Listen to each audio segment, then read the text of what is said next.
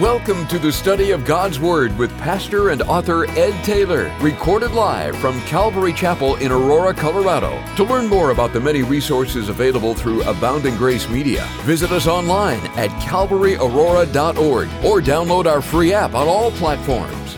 And now, here's Pastor Ed to take us into our study.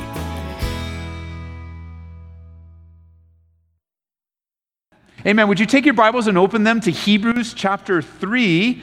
As we're going through the book of Hebrews verse by verse. When we finish Hebrews as a church, we would have taught through the entire New Testament, verse by verse. And what an accomplishment, and what a great joy that will be.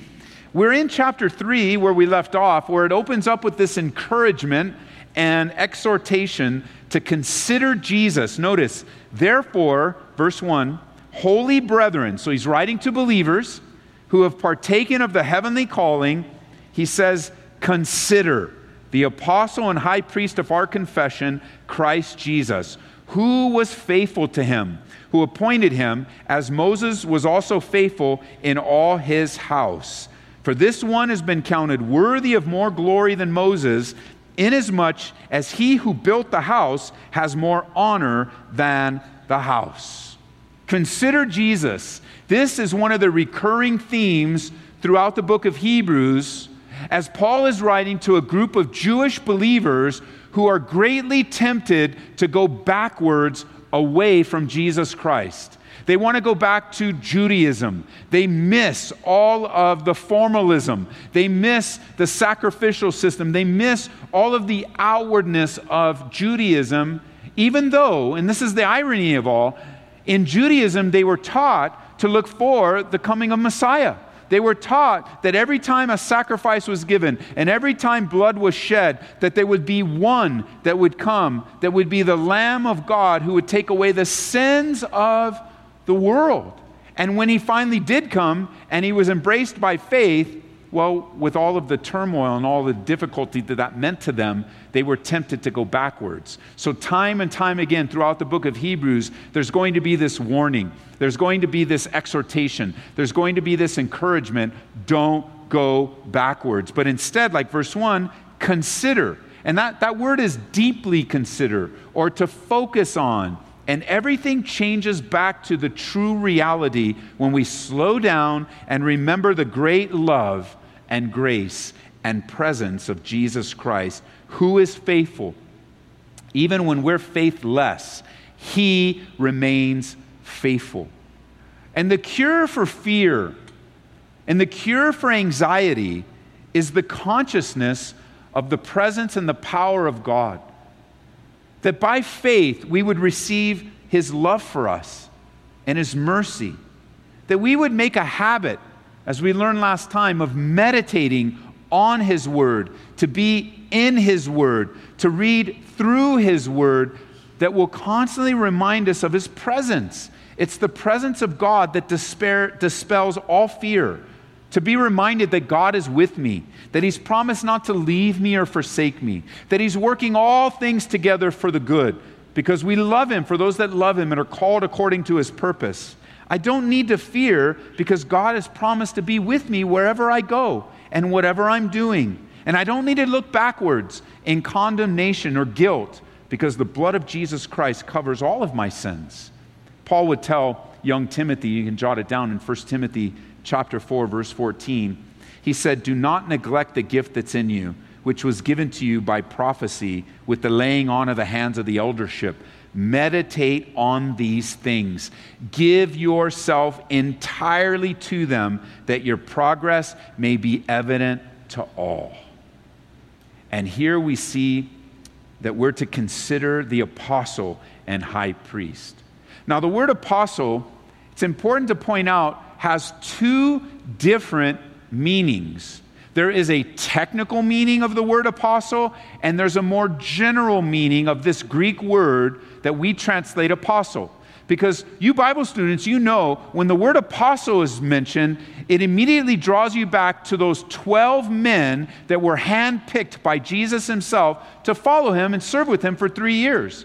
Technically, there are actually 13 men because you got the original 12 minus Judas, who killed himself and committed suicide after his great betrayal, and then was replaced by Saul of Tarsus. So technically, there are 13 of them, but no more than 12 at one time. That's the technical. The technical definition of this would refer to that group of people.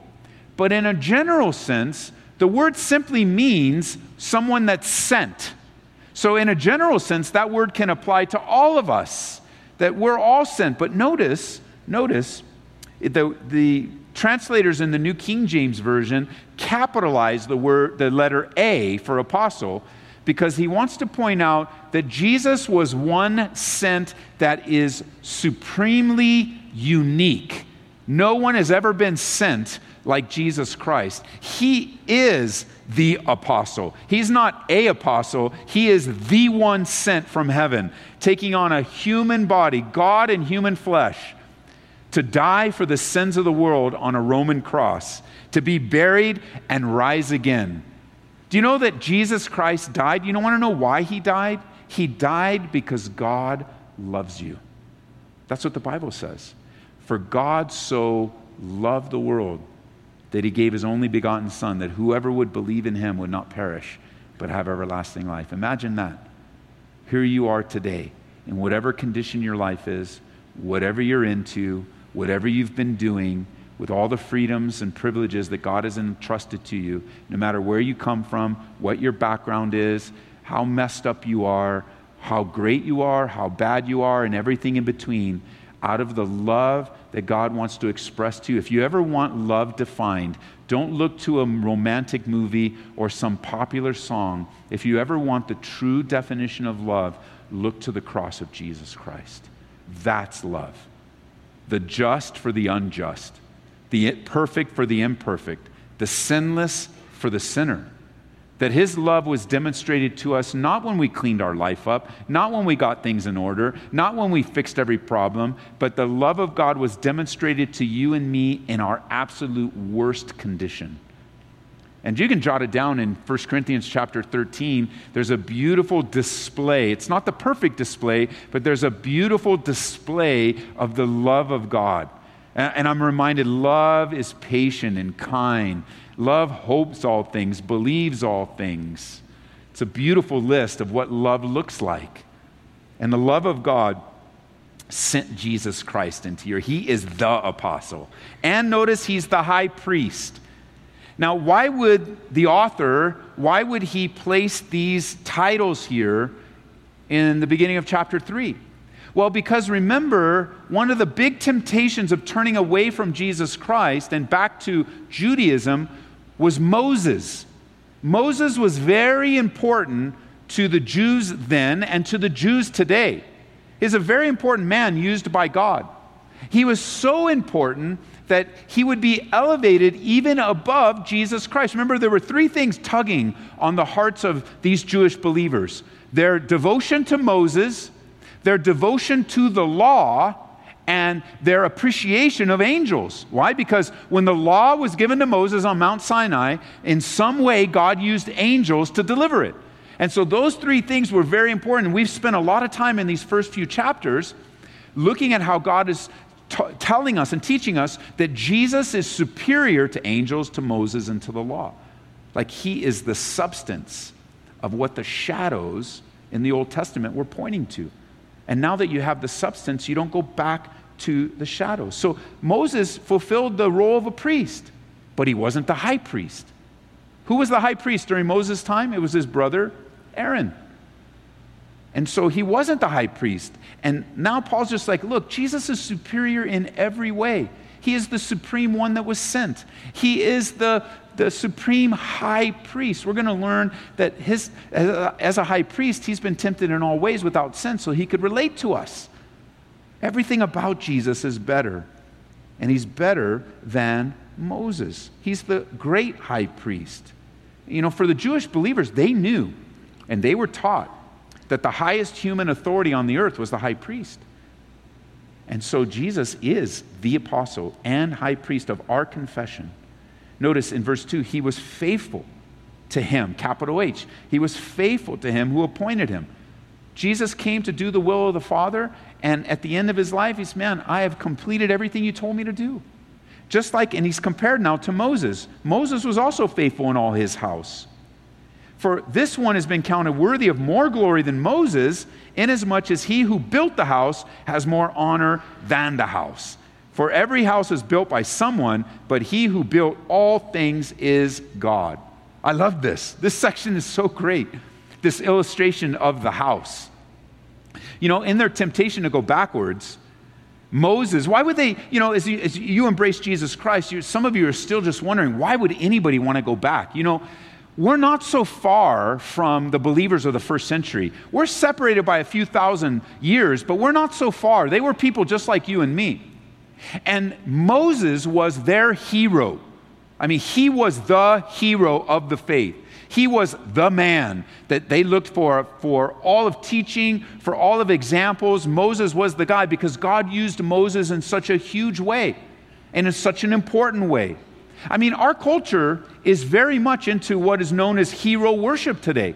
Haven't you noticed this hunger and thirst for heroes has funded a brand new billions of dollar movie making industry today. Why? Why are people eating up all these hero movies? Because there's in us a thirst in our world, even apart from Jesus Christ, especially for this sense of we need someone to help us. We need someone to save us. We need someone to bring justice to injustice. And so now all of a sudden, these old comic books are coming back with all this technology and capturing the hearts of many. That shouldn't surprise you.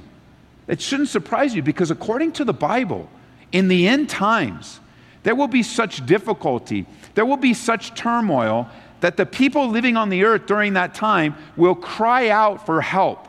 They will cry out for a hero. They will cry out for someone to deliver them from the difficulties. And we know, according to the Bible, that as the time winds down to the end, there will be one man that will be seen as the rescuer of the entire world. We know him by the name of Mr. Antichrist. We don't know his exact name, but we do know the Antichrist will come on the scene and the whole world will look to him for the first three and a half years of his reign, there will be peace. It will appear that he is exactly what everyone wanted. It will be appear successful. I mean, this guy is going to bring about something that nobody has been able to bring about yet, and that is he will bring peace to the Middle East. He will solve the problem that is bringing great turmoil to the world today. And in the resolution that he brings and the covenant he signs with the nation of Israel, the temple will be rebuilt. Now, those of you that have seen the pictures of Israel or you have come with us on our tour, you know that there's a big problem that exists in the rebuilding of the temple. It's that big golden dome that sits on the Temple Mount that most Jews believe sits exactly at the place where the temple will be rebuilt. There are a few people that see that that area could be in the court of the Gentiles and the temple can. Can you imagine the temple built side by side with the Dome of the Rock? I don't know what he's going to do. I don't know how it's all going to go down. But this sense of hero and wanting someone to stand up for us is not unusual. And in the last days, you would expect to see it. Well, that's where they're at 2,000 years ago, except it's Moses. Moses was their hero. He delivered the nation from bondage in Egypt, brought them freedom. He's the great deliverer. He's the one that gave the law. He's the one that wrote the first five books of the Old Testament where we derive Judaism from, known as the Pentateuch. He, he was God's appointed prophet, appointed spokesman. He was a failure, and yet God made him a success. Everything about Moses inspired them. And it was just really hard for them to break that traditional thinking. Can I say that traditions are hard to break? Do you agree? Yes or no? Traditions are hard to break. Religious traditions are even harder and much more difficult. And it's so important, church, that we not allow ourselves to be blinded by religious tradition. Actually, there's three things I'd like to share with you to warn us today to not be blinded by. Number one is our religious traditions, because we all have them. You know, you might have come from a more formalized church. Maybe you were raised in a church like Roman Catholicism, and then somebody opened the Bible to you. You saw that you, you, you, could be born again, and it wasn't about religion, it was about relationship. But then you were raised in that system, and it's super, super hard for you to break some of the traditions. I think we all have people in our lives that it's really hard for them to break their religious traditions. So much so that when you take the Bible and you open it to and say, but, but it says right here in the Bible, they'll say, no, I don't, you know, I don't. I, I, know it says in the Bible, but I'm not going to stop doing that. You're like, whoa, why? Why? Well, well, because it's a religious tradition. So if you came to this church from a more formal, maybe not even Roman Catholicism, maybe a Lutheran church or a Presbyterian church with a higher level of worship, and you think, well, I'm coming to this loose, loose church with no traditions. No, don't. We have our own traditions too. And we have our own habits religiously. And, and if God wants to change something along the way, we need to be open. We need to be ready for God to do a new work. Now, don't misunderstand me. The Bible isn't going to change, and it's never going to change, and we have no permission to change the Bible. And so reject that at any turn.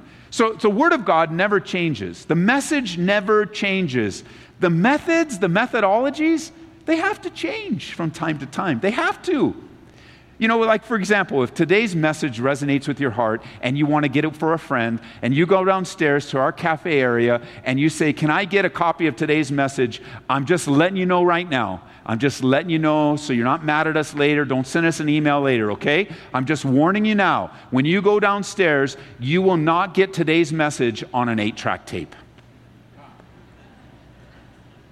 We don't do that anymore. Actually, we never did it, but we don't do that anymore. Neither will you get it on a cassette tape. And pretty soon, we probably won't even be doing CDs because you can just pull out your phone and you can podcast it. You can click this, go here, app here, website here. Like, we're delivering the Word of God in a variety of different ways. Things change. Most of the kids today don't even know what a cassette tape is. And eight track, some kids thought, that dude's really old. They literally Google stuff I say from, this, from the stage here because I never heard of that before. It's all right. You're going to learn. You're going to learn what's happening now, and you're going to, I learn from you, you learn from me. Things change. Things change. The message never changes, but methods change. You know, God, as He has related to man, has changed His methods. Now, God doesn't change. He's the same yesterday, today, and forever. But, but He's changed in His methodology and how He relates to you. Let me give you an example. Let me give you an example. I hope none of you came to church today with a lamb ready to sacrifice. Anybody bring a lamb to sacrifice today? I hope not. I hope there's not one in the car. You from now on can leave your lambs at home because you no longer need to sacrifice a lamb every day, or the high priest no longer has to go into the Holy of Holies to sprinkle blood on the mercy seat because now, in the fulfillment of Jesus Christ as Messiah, as the Lamb of God that takes, we don't need to sacrifice animals. Aren't you happy you don't need to sacrifice animals? Like our sin are not just covered, not just temporarily covered, looking forward to Messiah. Now that Messiah, our Savior, has come, the sins of the world have been taken away by the blood of Jesus Christ. And even in that has changed in man's relationship with God. For you Bible students, you may know what I just explained to you as dispensationalism how God relates to man in different time periods while remaining the same and unchanged. Because what hasn't changed is that a man and a woman is saved by faith and trusting in God. That hasn't changed. But as God has unfolded his will throughout the scriptures, things change. And you always know there's resistance to change especially when it comes to religious traditions, even in our own church, when a change is being made or a change is being announced, and you start to hear, but wait a minute, Pastor, we've, oh, you finish it for me. We've always done it this way. We've always done, and I would say, okay, we've always done it this way, which is why we need to change it and be open to a fresh work of the Holy Spirit to be new wineskins so that God can do a fresh work in our lives and we don't get stuck in our traditions. Not all traditions are bad, and some traditions don't need to be changed. For example, reading the Bible together as a church is a tradition we will not change. Teaching the Bible verse by verse, chapter by chapter, as it's been handed down to us in our family of churches, that isn't changing. Worship that resonates with your heart, that's real and not a performance, that's not going to change. Gathering, you know, there's a lot of things that are worth it. Teaching your kids the Bible and, and holding fast to it and making our decisions through the lens, that, those aren't going to change. But methodologies and how we approach and how we reach, that, that, that's the cutting edge of what the Holy Spirit wants to do on the earth today. And all we need to do is pray and let God lead us and guide us in the next day, the next month, the next year until He returns. Amen? Are you guys with me? All of us have to be careful. Number two, we also need to be careful and not to be blinded by our prejudice. And you know by now that some forms of prejudice are downright sinful. And many of us need to repent of our prejudice. It blinds us from the truth, and it blinds us from being vessels for the Holy Spirit. Prejudging people, that's what the word prejudice means prejudging. Prejudging someone by the color of their skin, it's a sin. By the clothes that they wear, whether they have tattoos or not, whether they're bald or not. I don't know why you're prejudging that, but be easy on us, man having these opinions. You know, you, you, you know, everyone has an opinion. Have you noticed that? It's like if you, have, if you don't know about that, just log on to social media and you will find out everyone has an opinion and everyone thinks we want to know it. And so they put it out there. But everyone has opinion, but only God's opinion matters. And the reality is this man does look on the outward, but God looks at the heart. Who are we to prejudge someone? by the color of their skin, where they grew up, what language they speak, where they live. Didn't Jesus die for them? Yes. Didn't Jesus sacrifice his life for every human being? Didn't he die for the sins of the world?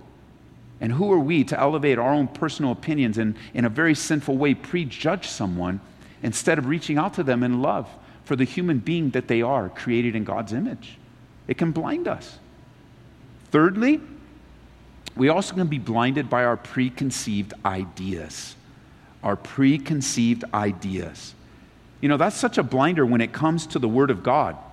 Because, you know, God, when we open the Word, as we'll, we'll learn in chapter 4, He wants to cut to the heart of us. The Bible says that it is, it is described as a mirror, so that when we open the Bible, we're going to see ourselves. And you know as well as I do, I look at myself sometimes in the mirror and I'm like, I'm not always happy with what I see.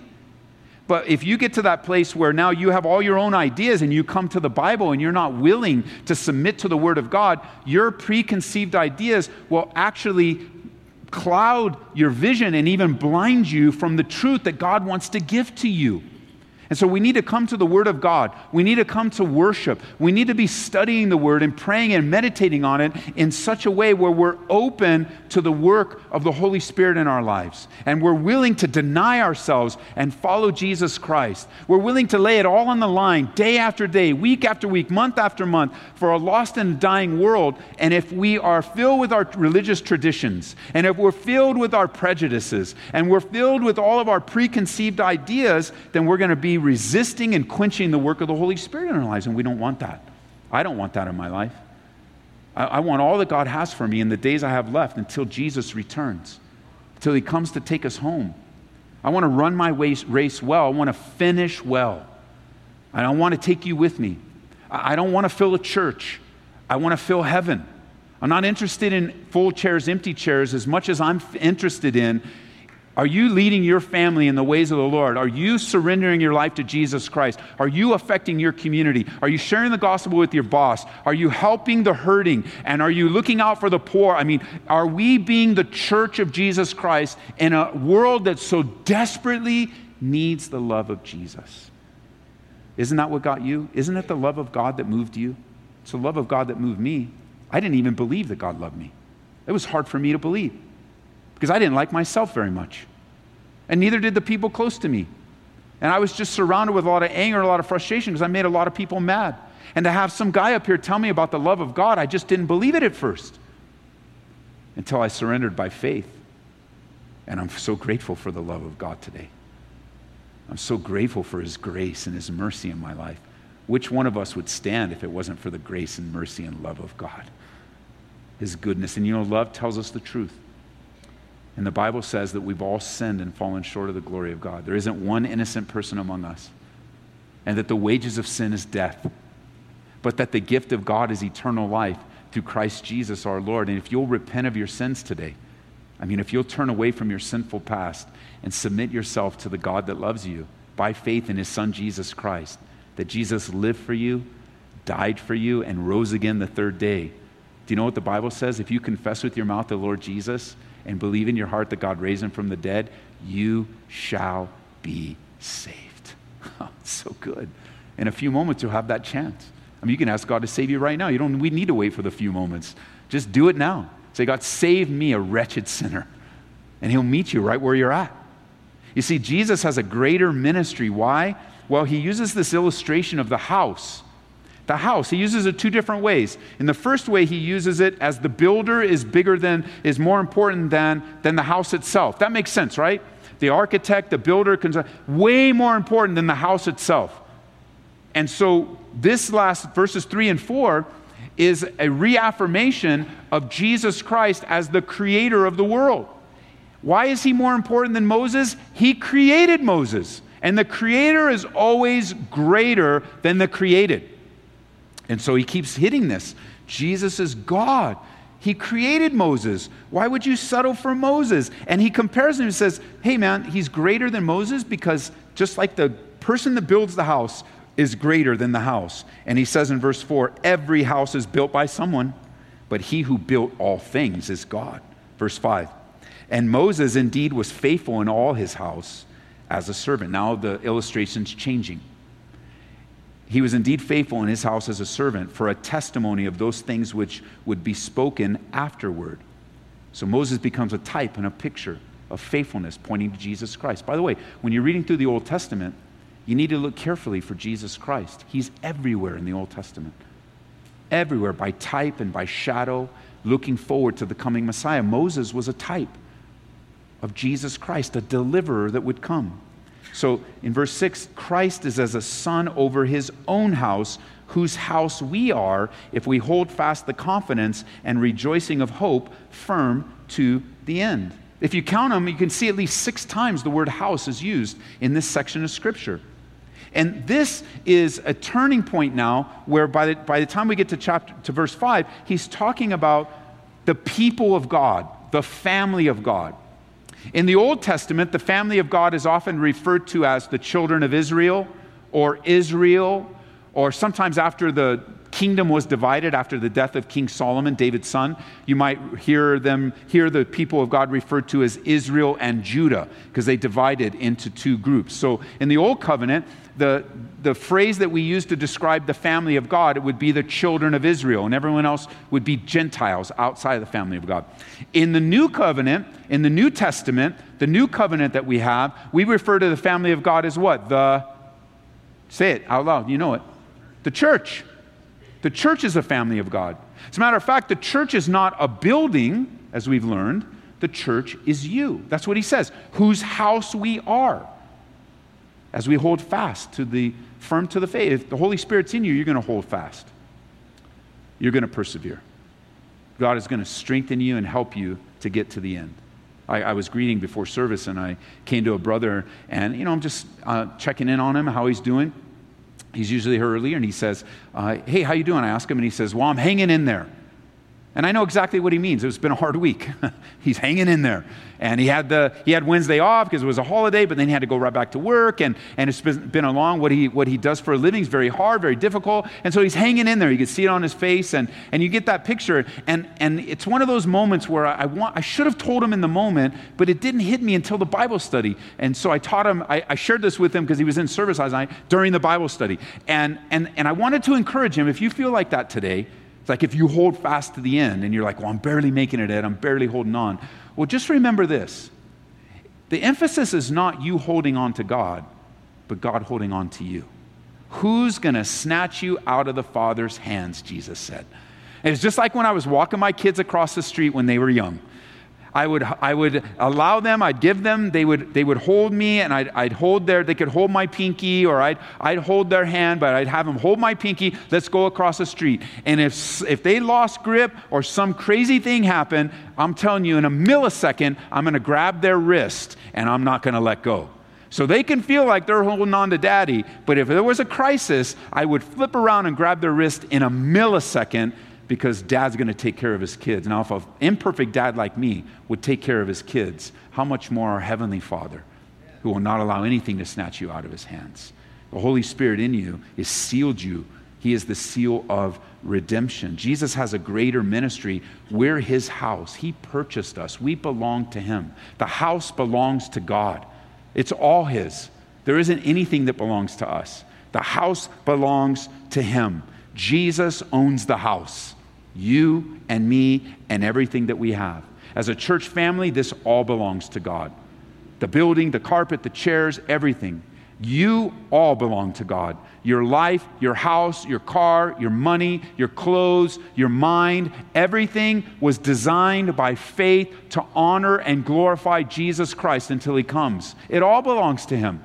None of it belongs to us. So much so that Jesus said, If you want to follow me, and of course, all of us say yes and amen. The very first condition he places on us is what? Deny yourself. That is the key to victory in the spiritual realm, that we would deny ourselves, take up the cross, dying to ourselves daily, and follow him. See, Jesus is greater, but Moses was being elevated to a place that he didn't belong in their hearts. And can I just say, that we have a tendency to elevate man and how careful we need to be. We have a tendency to elevate man in, in, our, in the spiritual life, in church. We have a tendency to put men and women that God has used in our lives to serve us, to encourage us, to teach us the Bible, to extend grace to us. We tend to put them in places that they don't belong. Sometimes that's referred to as putting someone on a pedestal. And no man has ever been intended to put on a pedestal, ever. Never before and never in the future. All focus and attention, all glory and honor, and all worship must go to Jesus Christ. But we do appreciate the men in our lives, don't we? I mean, I'm thinking as I go back and, and uh, spend some time at my home church and step in for my pastor, I love my pastor. I love that man. I am completely committed to serving him, loving him, I'm committed to watching his back. I'm committed to helping him any way I can. I love and appreciate that man. He's the man that God used to preach the gospel to me. He's the man that God used week after week to teach me the Bible and disciple me from the pulpit. He's the man that God used to encourage me along the way. He's the man that even to this day I still listen to. I still watch services. I still podcast my pastor. I hear him on Grace FM. I love my pastor. I'm committed to him. He could call me right now. I wouldn't interrupt the sermon for it, but as soon as I'm done, I would call him back and he says, Ed, I need you here right now. I would get on a plane and go serve my pastor right now, right in the moment. I love him that much, but I don't worship him. He's just a man, an imperfect man.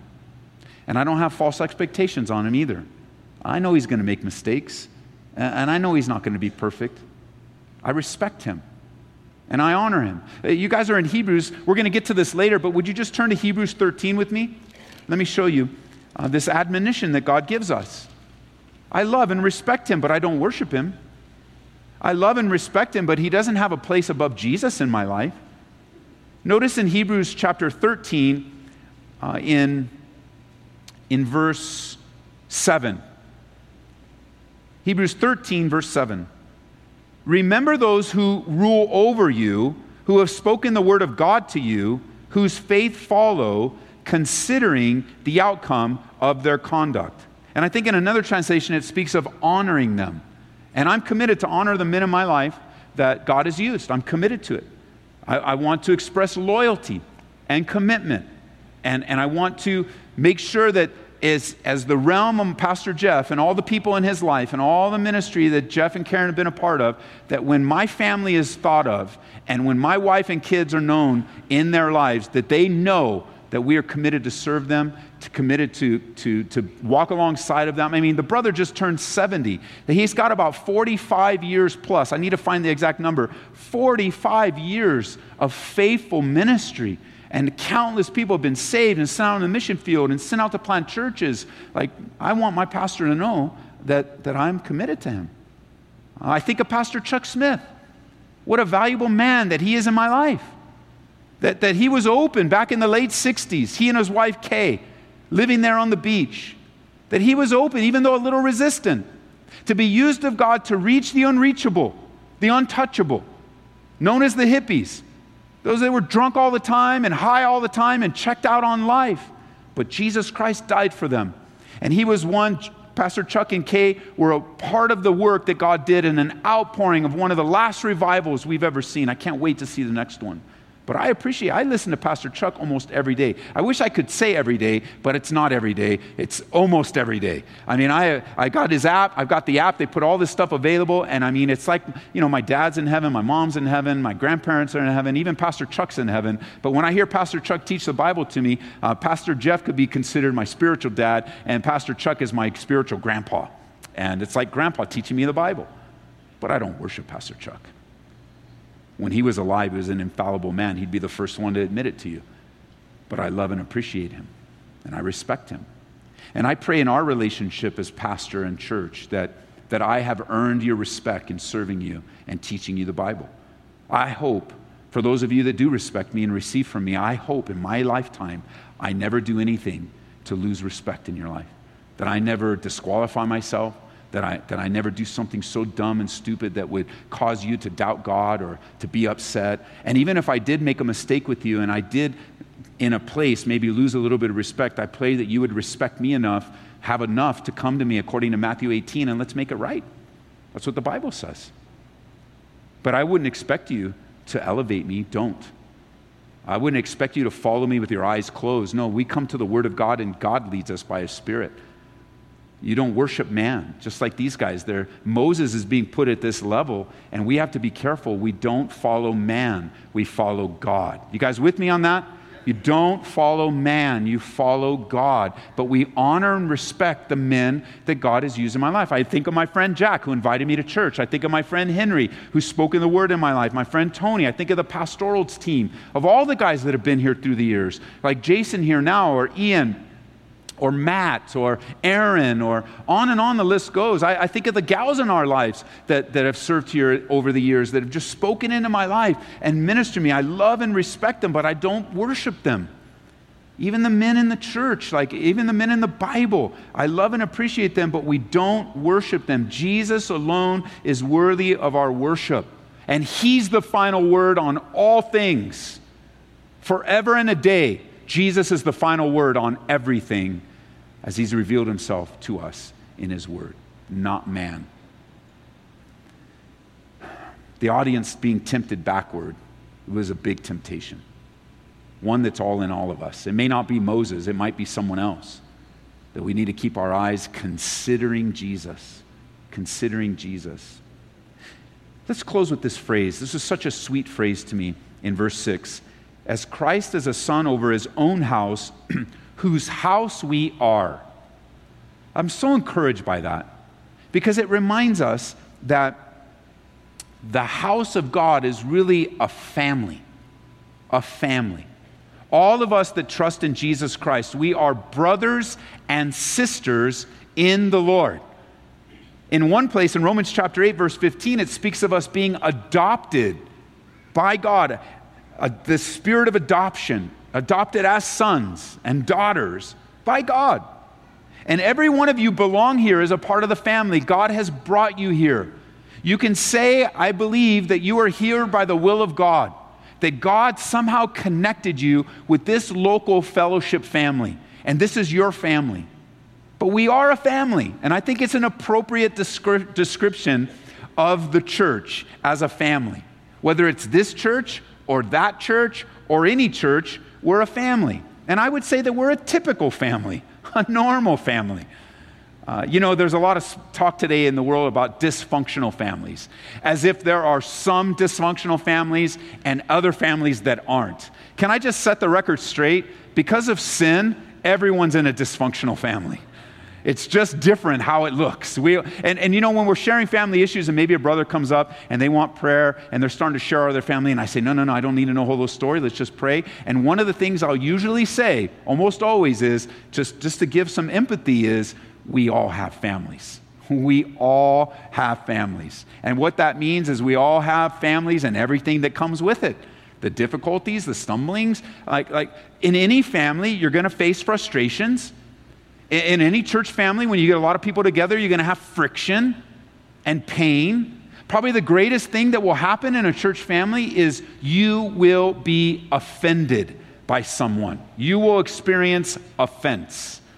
If you haven't been offended yet, just wait. It's coming. You may be like me. I love this church. God called my family and I out from Southern California in 1999. We moved here, the five of us, hoping that God would do a work and, and we'd get to be a part of it. And boy, has He done a work, and have we been a part of it. This is where my family grew up, my kids grew up. It's where my kids were discipled by the youth group leaders and the pastors here. This is where my family still attends. Praise the Lord for that. You know, when we were pr- pr- planning the church and it just started with the five of us, I knew I was in big trouble if only four showed up. Because that mean meant Marie went somewhere else. And I made the kids come with me, and it never did get to that. But this is my family. I love this church. I love you guys.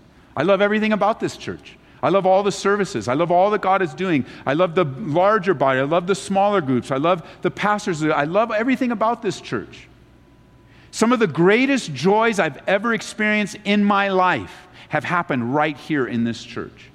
This is where my son was married, where I, grand, where I dedicated our, grand, our grandson to the Lord. This is where I've met so many wonderful people. This is where we've sent people off on mission trips. This is where we've ordained men in ministry. This is where we have been at the bedside of the sick and the dying and we've comforted those. This is where we've extended grace and mercy. Some of the greatest experiences in my life would be too much to write down, have happened right here in this church family. And some of the absolute worst pain I've ever experienced have come from this church family by people that used to sit in these very chairs but it's all a part of it. In this world, you'll suffer tribulation, the Bible says. And we don't give up on Jesus because we've been offended or we've been hurt. The worst thing you could do when you're hurt in a church is to run away with unresolved conflict.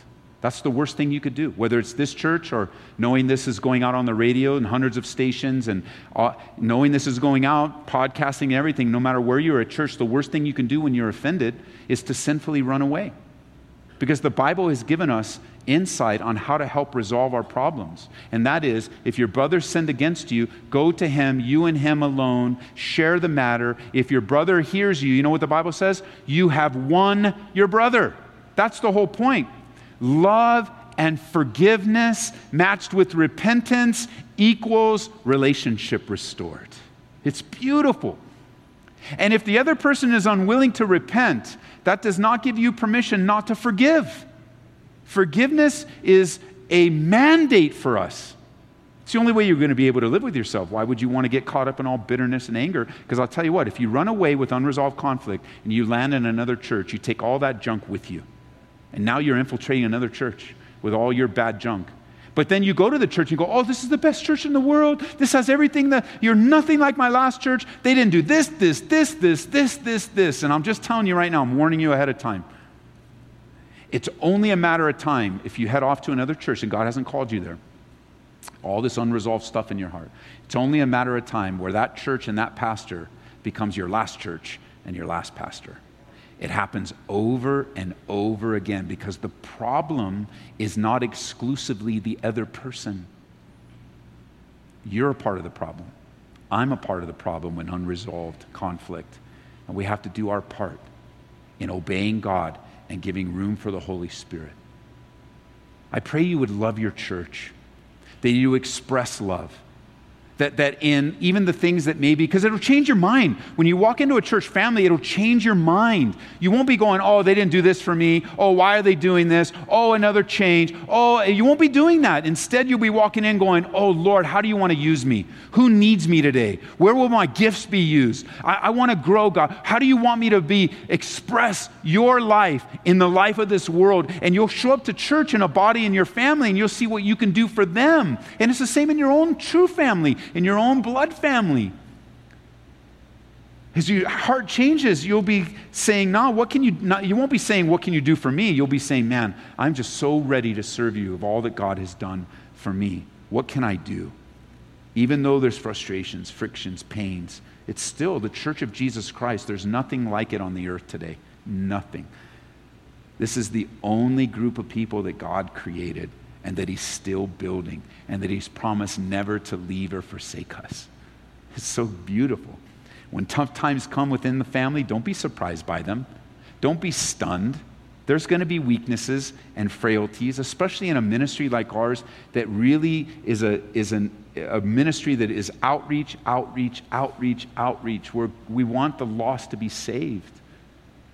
Our gathering isn't like this holy huddle where we just take care of believers all the time. There's a lost and dying world that God is equipping us for the work of the ministry. So, what happens when a guy comes in and he's strung out, or people come in with all kinds of lifestyles and all? What happens? Hopefully, you're going to express love and mercy to them. You're not going to be held back by religious traditions. You're not going to be held back by prejudice. You're not going to be held back by these preconceived ideas. But even in needed, you're going to speak the truth in love. And you're going to love people. It's the love of God, Paul said, that leads to repentance. And so we have filled, our church is filled. I'm so glad. You know, remember, my heart in pastoring is that I pastor a church where a guy like me 27 years ago could walk in and get saved because I was really jacked up, bad. It was beyond repair. There wasn't a human being on the planet Earth, myself included, that could have fixed me. And when I walked into a church not unlike this, people loved me, cared for me, taught me the Bible, called me a sinner, told me to repent. here we are. And so that's pretty much what we are. We love you. We encourage you. You're a sinner. Repent. That's just the way it is. And it's no small thing the love of God, the family of God. And I know I don't speak lightly of the hurts that are in this room because of the church, maybe because of this church. I don't speak lightly. I recognize that, I acknowledge it, but God is the great healer and He hasn't failed you. Even if God's people have failed you, God hasn't failed you. And so you just submit yourself to the Lord. I mean, think about this for a second as we leave. The reward for a perfect life, a perfect ministry, perfect teaching. I mean, Jesus was perfect in every way. And how was he rewarded? They crucified him. And as we'll see later on in our studies in Hebrews, one of the exhortations to continue on is that, you know what, you haven't resisted sin unto bloodshed yet. You haven't, you haven't resisted to the place where Jesus was yet, so keep going and trusting. The church is so many wonderful things. A church, a family that functions, a family that follows, a family that feeds on the faithfulness of God. You know, the church is the bride of Christ. The church is the pillar and the ground of truth on the earth today, and the church is a family and we all have families. And Jesus died for this family and for this city and for this state and for this world. Until our last breath, we need to go for it. We need to go with the gospel. We come to be built up and we go. And I pray that the Lord sends you out as missionaries today. Missionaries in our city, some of you are missionaries as you go to work. Some of you are going to be missionaries as, you, as you're traveling on vacation. Some of you are going to be worldwide missionaries. God is still wanting to save the earth today. There are still hundreds of thousands of places that need a church planted and a body of believers and people to be discipled. There's so much yet to be accomplished. And God, He has chosen to use us. Isn't that awesome? I think it's great. And may God bless you as you keep your eyes on Him considering Him, knowing that He is faithful even when we're faithless, because Jesus built the house. The house belongs to Him. You're His. This house is His. And may we leave here with that encouragement. So, Father, we're grateful that you love us, that you sent your Son, Jesus Christ, to die for us. And we just ask right now that by the power of your Holy Spirit, you would take these words and make them come, come alive in our lives where we're at, right, right where you know, we've, we've been, right, what we're thinking, um, what's going on in our family right now. I pray for those connected by um, the live stream. I pray, God, for those listening live on the radio, and then later on, even those listening to a radio broadcast, whenever this hits the radio sometime, um, that God, you would just pour out your spirit. Your word will not return void. I pray, God, that you would encourage those that, that are here that are hurting. And I'm sorry, God, that this church or people in this church hurt them. It's really, it's pain. It's one thing to experience pain, but within the body of Christ, it's almost like pain upon pain. But we're imperfect, Lord, and we sometimes forget that we've hurt people. We're so focused on someone hurting us that we forget we've made mistakes. And so, would you just level the playing field with your grace today? Would you speak to us and encourage us by the work of your Holy Spirit? Would you remind us how much you love us and care for us?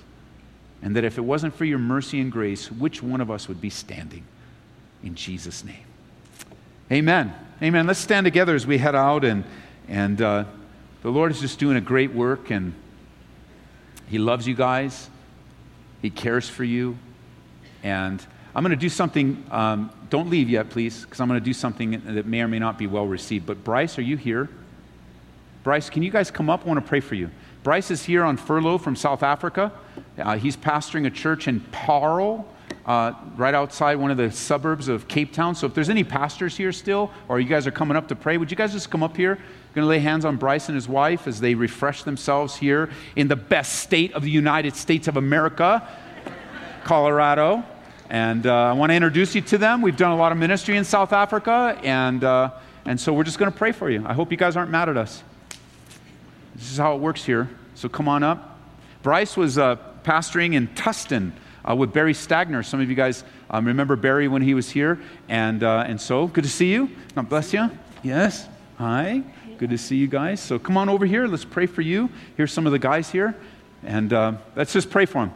Father God, we just ask right now that you pour out your spirit on Bryce and his bride, Lord, and all the work that you're doing in Paarl, South Africa, and Cape Town there, uh, with all the opportunities, with all the open doors, with a new, fresh wind of fellowship and opportunity Lord, I know that uh, Pastor John and, uh, and Philip are going to come out and be an encouragement, and that there would just be a strength that has never been seen or felt before, a fresh new thing, God, that you would pour out your spirit on Bryce and all that faces, everything that he's facing in the church right now, everything that's going on that are outside of our control, that you would just establish him as a man of God. I pray for their children and their family on the mission field and all the challenges that that possess, Lord, and all that they face there. And Lord, that you would just remind us that this church, uh, your church, touches the world, and we get to be a real small part of it.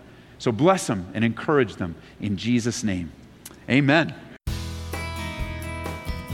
We pray that you've been encouraged by this Bible study delivered live from the sanctuary of Calvary Aurora. For prayer or a copy of this study, call us at 877 30 GRACE. That's 877 304 7223 or visit us online at calvaryaurora.org. Be blessed as you worship Jesus this week.